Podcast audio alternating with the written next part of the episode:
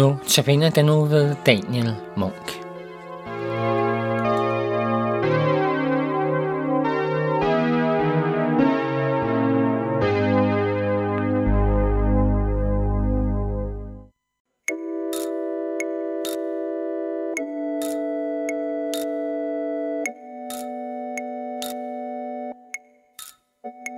Jesus lod mig himlens tog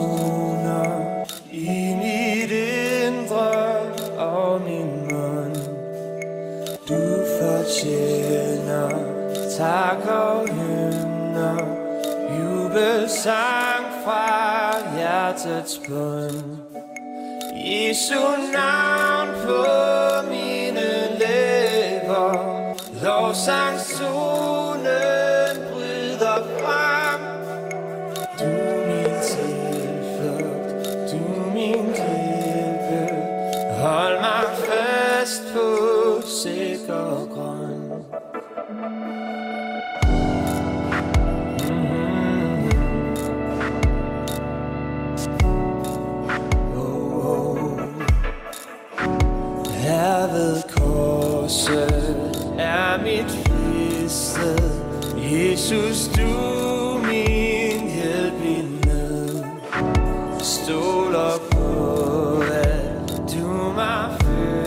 Fører vejen hjem, så sønder død. Helt fortabt, jeg var på arbejde Strækket op på mod og på Da du hørte hørte fandt mig Tag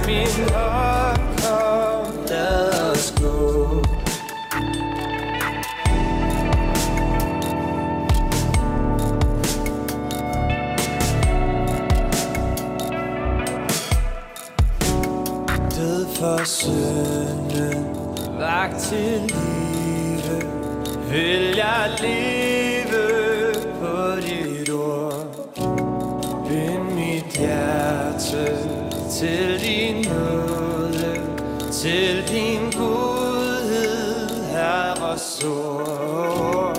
Når jeg svigter eller falder, tag min hånd og rejs mig op.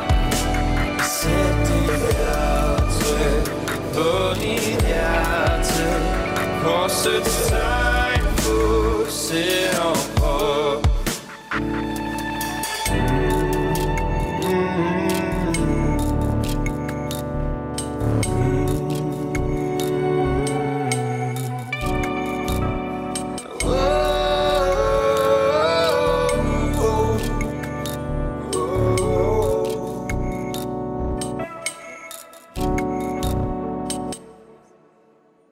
Vi lagde ud med øh, sangen Jesus, lån mig himlens toner, som blev sunget af et liveband på øh, øh, ja, det, der hedder Event. I dag der skal vi øh, have om mund og tunge, sådan på godt og på ondt. Og tungen det er en, øh, en muskel, hvis øh, vigtigste funktion er at hjælpe os med at smage på maden og fordele føden rundt i munden i forbindelse med måltider. Selvom den fylder øh, det meste af munden, så er det faktisk ikke nogen særlig stor muskel. I gennemsnittet så har øh, tungen en længde på 7,9 til 8,5 cm, og den vejer typisk kun 60-80 gram, svarende til en lille pose slik. Vi kan således øh, finde mange andre muskler på kroppen, der er langt større og umiddelbart har meget større betydning end tungen. Tænk bare på vores evne til at bruge arme og fingre, samt til at gå og til at stå. Og hvor stort et handicap det er, når vi mister evnen til at bevæge os i kortere eller længere tid. Det kan få betydning for daglige gøremål som madlavning, tandbørstning, tøjvask, evnen til at spise, men også muligheden for at passe et arbejde, for at køre bil, cykle eller dyrke andre fritidsinteresser. Og derfor så kan musklerne i ryg, i arme og i ben, de kan synes langt vigtigere, end at kunne smage, om maden nu mangler salt eller surt. Så hvorfor bruge en helt andagt, som vi gør i dag, på at kredse om tungen, nu der også er så mange andre vigtige muskler, man kunne tage fat i, tænker du måske. Jakobsbrevet det giver en rigtig god forklaring på det. der står sådan her. Tænk også på, at skibene, der er så store og til med drives frem af hårde vinde, de styres af et ganske lille ror, hvorhen styrmanden vil. Og på samme måde så er tungen kun en lille lægemestil, men kan prale af stor magt. Den her store magt, den ligger i en anden af tungens funktioner, nemlig talen. For når Bibelen har fokus på tungen, så skyldes det nemlig primært dens indvirkning på talen. Og Bibelen gør det flere steder klart, at tungen både kan bruges til at glæde og til at sove. Som der også står videre her i Jakobsbrevet kapitel 3, vers 9. Med tungen velsigner vi, herre, øh, velsigner vi Herren og Faderen, og med den forbander vi mennesker, som er skabt i Guds billede. Fra samme mund lyder både velsignelse og forbandelse. Fra samme mund lyder både velsignelse og forbandelse. Det stilles faktisk så skarpt op, at liv og død er tungens vold, som der står i ordsprogenes bog, kapitel 18. Disse vers er ikke ment til at skræmme nogen fra at tale, for tungen, talen og sproget, hvad end det er talte ord eller det er tegnsprog, det er en gudsgiven gave til os mennesker. Derimod så skal det være en påmindelse om, i hverdagen at være bevidst om, tungens store magt.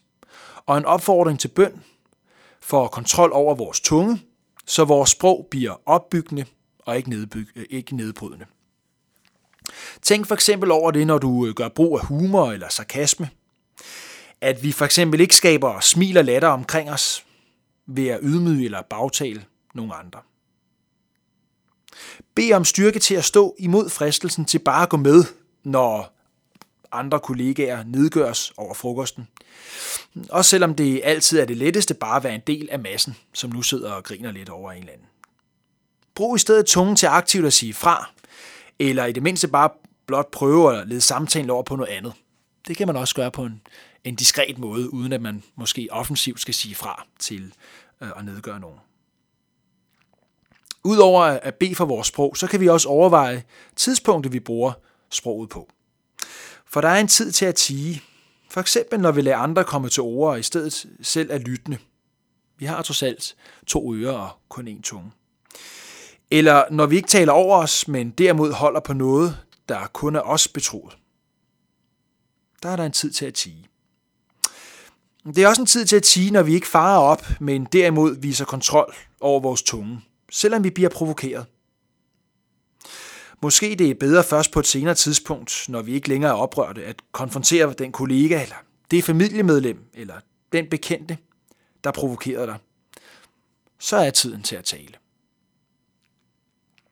Vi må også være opmærksom på, hvordan vi siger tingene til vores medmennesker, da den samme besked den kan leveres på rigtig mange måder. Overvej, om det kan gøres med mildhed og venlighed, frem for en øh, lidt for direkte og spydig fasong. Sådan var Jesus da også, da han gik sammen med sine disciple.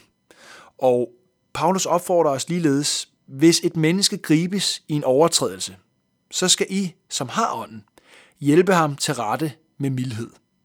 Altså hvis et menneske gribes i en overtrædelse, hvis han gør noget forkert, så skal I, os der har ånden, os der tror, så skal vi hjælpe ham til rette med mildhed.